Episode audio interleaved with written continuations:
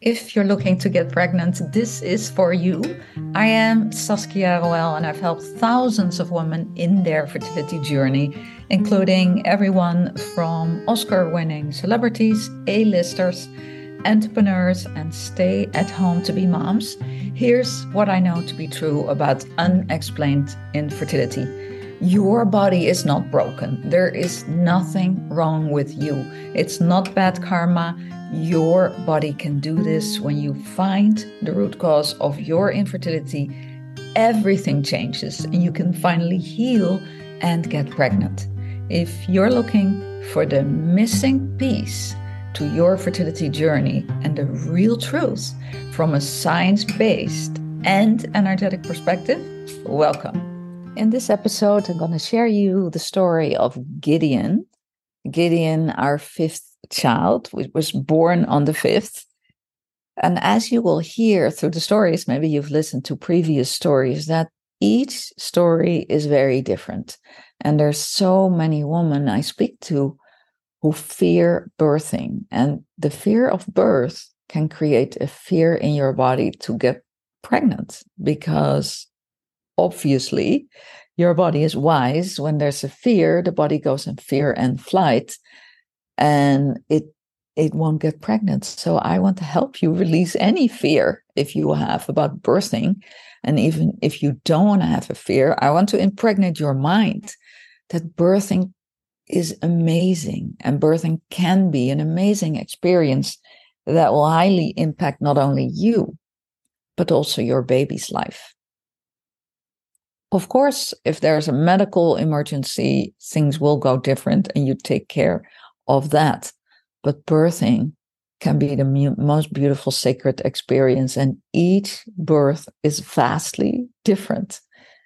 At the end of each episode, I will give you a learning, a lesson that not only applies to birthing, but it applies to life, it applies to getting pregnant. And this is the story from Gideon from my book, The Naked Truth of Unexplained Infertility. If you want to hear more stories, each Wednesday I read an audio clip from my book. I read the full story of one of the women who got pregnant the, despite all odds. The book has 55 stories of women who are between 35 and 47, but ultimately there are more stories. Very interesting if you want to get a weekly audio in your inbox and inspiration and tools to your road to pregnancy, go to the naked truth of unexplained infertility.com. And here in this episode, I'm going to read you the birth of Gideon. When I wake up in the morning, it feels like my water has broken, although I am not 100% sure what was that. I have been instructed by the midwife to call immediately when I have a sign. And since all of our babies have been birthed in matter of minutes rather than hours, there's no time to waste on doubts. When the midwife arrives, she assures me that it's nothing but a false alarm. She says I might walk around for another week before giving birth. Today, that sounds fine. Right now, I am not focused on the birth of my baby. My mind is occupied with Sinterklaas, Santa Claus. Sinterklaas in Holland is is very it, it's a little different. We don't celebrate Santa Claus at Christmas, but on December 5th. And I had to make sure that all our four children, all their presents were wrapped and ready for our post dinner doorstep delivery. Santa Claus delivers his present at the doorstep. And for once, my own delivery can wait. After the midwife leaves, I get the kids ready to play outside. And while they're out, I rather hastily wrap the last presents, making sure everything will be everyone will be satisfied on December 5th. It's quite a task. It is snowing outside, and the hazy sky is illuminated with little twinkling dots. And the fluffy snowflakes, they swirl around, and it's a joy to watch the way the wind lifts them up in the air. It's the first snowfall of the year. Snow is very unusual in Holland. Shafi, our five year old, he runs outside and he kneels on the white ground. Thank you, Jesus, for this snow, he passionately exclaims as he looks up into the sky.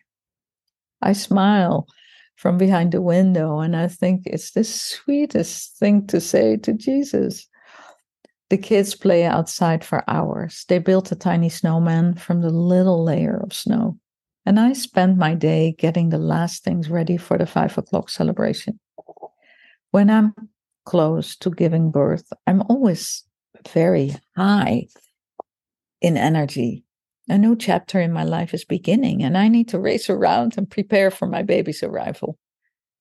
What keeps bugging me is the feeling that I have to go to the store one more time because if the baby comes tonight, we'll have to have a birthday cake to feed our guests tomorrow.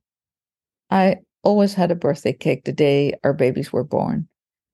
So I take my bike and I race to the stores where enchanting music plays and the costumes Sinterklaas helpers they run around, they make jokes with the children on the street. But I'm focused on buying that birthday cake I want to get this over with as fast as possible. Only then will I have peace of mind. I park my bike and I run into the lively streets, sliding and gliding on high heel boots not made for snow. Why am I in a hurry and why am I wearing these boots? My aura must be wide open with the message the child will be born today. Wherever I go, People make room for me to pass. I feel their piercing eyes on my back. One woman says that she feels story, sorry that I still walk around at this hour. She shakes her head when walking away, as if she carries this heavy eight pound load herself. I buy the biggest birthday cake I can find, decorated with a smiley face of Santa Claus and his helpers. It is the perfect choice. Relief sweeps over me. Is there anything else I can do to prepare? As if our baby knows the cake I have has been bought, I feel him ready to drop at any moment. My belly, my belly feels 10 pounds heavier as I ride my bike home. The party is a big success. Sinterklaas has been generous this year and the rest of the evening is easy. The kids enjoy playing on the floor with their toys, and it's hard to get them to bed. What had I experienced on December 5th? I understand, but I feel like my day is over, so we all go upstairs, leaving Siep to finish cleaning up the kitchen. I am suddenly very tired, and I start to pace up and down the hallway upstairs. I need to move my body. Something is steering, and I obey my body's instructions to keep walking, pacing up and down the hallway. Is this the beginning? The words of the midwife resonate in my ears. She said I could easily walk around another week, but I don't think so. Inside the bedroom, I take one last look out the window the night is bright and beautiful. I close the curtains. I undress, go to bed, and a moment later, Siep is upstairs too. He turns on the TV, and for some strange reason, he doesn't undress. He keep he sits there fully clothed. The digital clock clicks from 9:49 till 9:50, and within that space of the click, it feels as if a pyramid falls over the house. Energetically, a cocoon now seals the bedroom from the outside world. It's only us. We're enclosed in a birthing temple of light. My water breaks a minute later, and I get up and make the call to the midwife. She asked me if I have contractions. I don't.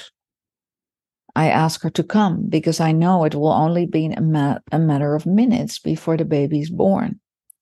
I peek outside the curtains and I look at the magical dark night. The snow keeps falling. Thank you, Jesus. I hold onto the win- window sill and I move my hips in circles. I do my birth dance. The midwife Jose comes running in, hurried and worried about whether she's in time. With one look, she knows I'm in labor. She doesn't bother to check to see how far dilated I am. Instead, she asked if I want to take off my watch. Of course I do. Birthing is timeless. A moment later, she leads me to the bed. I smile and take the deepest breath for birth. Within the exhale, the wisdom of my body does the rest. It's now 10:20 p.m. And I ask our almost born child if he's ready to come into the world. I tell him I welcome him with arms wide open. His answer is clear.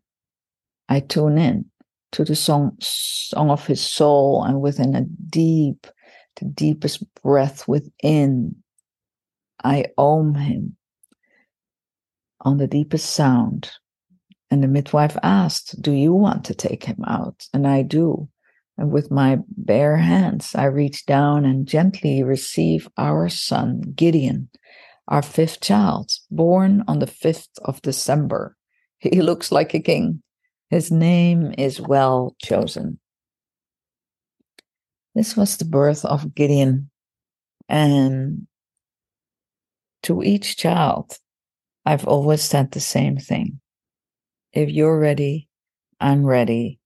And I do the hip dance, I circle down. It's not very natural to lay down for hours in the birthing process. You want to keep moving. Of course, the body wants to move. And I followed the cues of my body because for some reason I didn't know why I kept pacing up and down the hallway. way. And I think in animals they see it too. Close to birth, they keep walking around. They get restless. And in the process of birthing, I think there's there's action to that. And no matter what what birthing you do, you move. If you're birthing your business, if you're birthing a baby, if you're birthing your book, there's movement involved. And I kept on moving and I followed the cue, follow the cues of your body. And I kept moving. And the other thing, I I tuned in and I surrendered not only to my body, but to the soul of the baby. What is interesting is, and as you've listened to the other stories, my first son, he came exactly on due date. Our daughter, she came five days earlier. Shafi came 11 days later than the official due date. Sam came five days later. Gideon came later. And it's the timing of the baby, not only in the birthing, is divinely timed by them.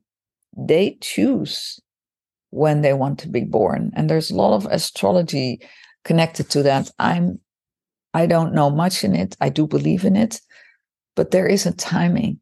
There's also a timing involved when your baby's conceived. So when it takes longer to conceive your baby, think about the timing.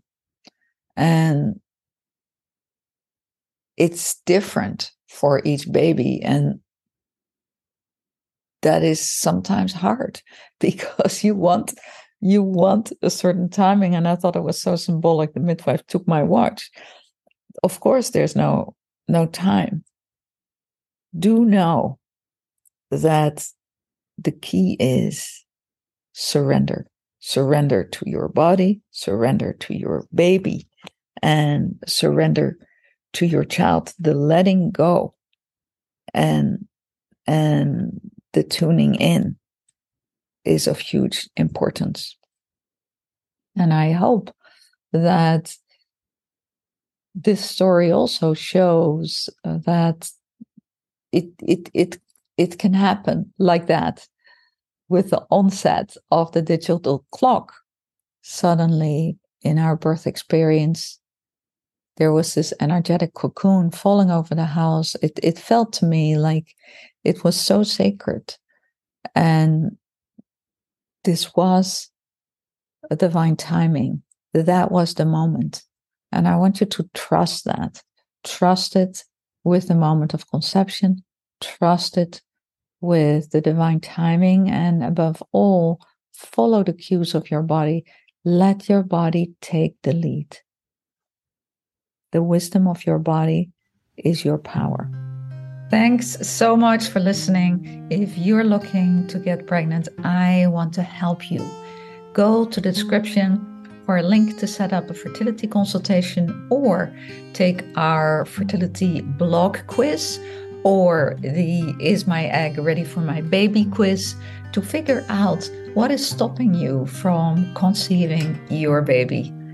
I am sending you so many sweet baby whispers. My wish for you is to become a happy mom.